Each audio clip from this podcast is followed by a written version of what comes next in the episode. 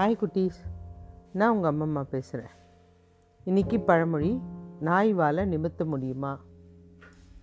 ஒருத்தர் தான் நல்லது சொல்லி கொடுத்தா கூட கேட்டுக்காம தீய செயலே செஞ்சிட்ருப்பாங்க. அவங்களுக்கு அது புரியவே புரியாது. அந்த மாதிரி நாய் வாழை நம்ம என்னதான் நிமிர்த்தி விட்டாலும் திருப்பியும் சுருண்டுக்கும். அப்படிப்பட்டவங்களுக்கு நம்ம என்ன அறிவுரை சொன்னாலும் கடைசி வரைக்கும் அவங்களால செயலாற்ற முடியாது. அதுதான் அந்த பழமொழி. கதைக்கு போகலாமா ஒரு ஊரில் ஒரு ராஜா. ராஜா அவருக்கு ஒரு மந்திரி. அந்த மந்திரி ஒரு நாள் காட்டுக்கு போகிறாரு ஒரு துறை ஒருத்தர் உட்காந்துருக்கார் மந்திரிக்கு அவரை பார்த்தவொடனே ரொம்ப மகிழ்ச்சி. உடனே கிடுகிடுன்னு ஓடி போய் அவர் காலில் விழுறார். விழுந்து ஆசீர்வாதம் வாங்கினவுடனே அதுக்கு அவர் நூறு ஆண்டு காலம் வாழ்க அப்படின்னு வாழ்த்துறாரு. அதை கேட்டவொடனே அமைச்சருக்கு ரொம்ப சந்தோஷமாயிடுச்சு. நிறைஞ்ச மனசோட அரண்மனைக்கு வராரு. நேராக ராஜாவை போய் பார்க்குறாரு. எங்கே போயிட்டு வரீங்க? அப்படின்னு கேட்குறாரு ராஜா. இந்த மாதிரி காட்டுக்கு போன ராஜா. அது விஷயமாக தான் உங்ககிட்ட சொல்லணும்னு நினச்சிட்டு இருக்கேன் என்ன விஷயம்? காட்டுக்கு போனேன். ஒரு துறவி உட்காந்துட்டு இருந்தார் அவரை பார்த்தனோ காலில் விழணும்னு தோணுச்சு.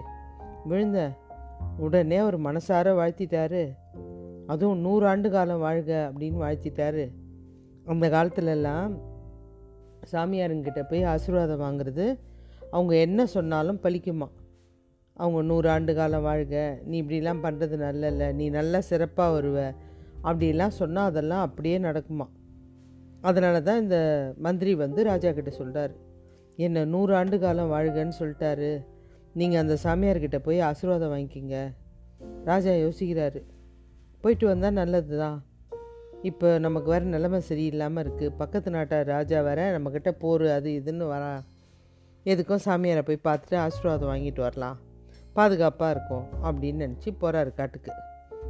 தனியாக போகிறார் அப்படின்னு நினச்சா இல்லை. பெரிய பரிவாரம். யானைப்படை குதிரைப்படை எல்லாத்தோடவும் தடல் புடலாக காட்டுக்கு போகிறாரு நேராக காட்டுக்கு போனே துறவி தியானத்தில் இருக்கார். அங்கே இருக்க ஒரு சீடன் சொல்கிறான் சாமி தியானத்தில் இருக்கார் கொஞ்சம் இருங்க அப்படின்னு சொல்கிறான் நான் யார் தெரியுமா? நான் இந்த நாட்டுக்கு ராஜா. ராஜா வந்திருக்கேன்னு சொல்லு உங்கள் குருக்கிட்ட நான் அவர்கிட்ட ஆசீர்வாதம் வாங்கணும். இல்லைங்க இப்போ முனிவர் தியானத்தில் இருக்கார் அதை கலைக்க முடியாது. சைலண்ட்டாக நிற்கிறார் ராஜா. ரொம்ப நேரம் ஆகுது. முனிவர் மெதுவாக கண்ணை திறந்து பார்க்குறாரு. நான் தான் இந்த நாட்டு ராஜா வந்திருக்கேன். என்னோடய அமைச்சர் இங்கே வந்திருந்தாராமே. நீங்கள் கூட அவர் வாழ்த்துனீங்களே.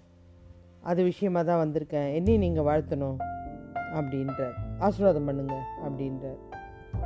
அமைச்சர் வாழ்த்தினதை விட என்னை கொஞ்சம் அதிக வருஷமாகவே நல்லா இருக்கணும்னு வாழ்த்துங்க. ஏன்னா நான் ராஜா இல்லையா? அப்படின்றார். அமைச்சரை நூறு ஆண்டு காலம் வாழ்கன்னு வாழ்த்துனீங்க. அதுக்கு ராஜாவை நூற்றி ஐம்பது ஆண்டு காலம் வாழ்க நான் சொல்ல முடியும்? அப்படின்றார். இவன் வந்து ராஜா சொல்கிறாரு அப்படி இல்லைங்க. என்னை அதை விட ஜாஸ்தியாக வாழ்த்துங்க. முனிவர் அதை பற்றிலாம் ஒன்றுமே யோசிக்கல. நிமிந்து ராஜாவை பார்க்குறாரு நான் செத்த அப்புறம் வா உன்னை வாழ்த்துறேன் அப்படின்னு சொல்லிட்டாரு. ராஜாவுக்கு ஒன்றுமே புரியல. ஒரே குழப்பமாக போச்சு. திரும்பி வந்துட்டார். அமைச்சரை கூப்பிட்டு விஷயத்த சொல்கிறாரு முனிவர் இந்த மாதிரி சொல்லிட்டாரு எனக்கு ஒன்றுமே புரியல. அதான் திரும்பி வந்துட்டேன். முனிவர் ஏன் அப்படி சொன்னார்? எனக்கு புரியலையே. அமைச்சர் சொல்கிறாரு அது விவரமாக எடுத்து சொல்கிறேன் அரசே. முனிவர் நான் அப்படின்னு சொன்னது தன்னை பற்றி இல்லை உங்களை பற்றி நான் அப்படின்ற அகங்காரம் அது இல்லாமல் நீங்கள் வாங்க. நீங்கள் சாதாரண மனுஷனாக போய் ஆசீர்வாதம் கேட்டிருந்தா அவர் கண்டிப்பாக கொடுத்துருப்பாரு. ஆனால் நீங்கள் அந்த இடத்துல நான் ராஜா வந்திருக்கேன் எனக்கு ஆசீர்வாதம் பண்ணுங்க அப்படின்னு சொல்லிட்டு ஆணவத்தோடு கேட்டீங்க. அந்த நான் அழிஞ்ச அப்புறம் வாங்க. அப்படின்னு சொல்கிறாரு ராஜாவுக்கு அப்போ தான் அவருடைய தவறு புரிஞ்சுது.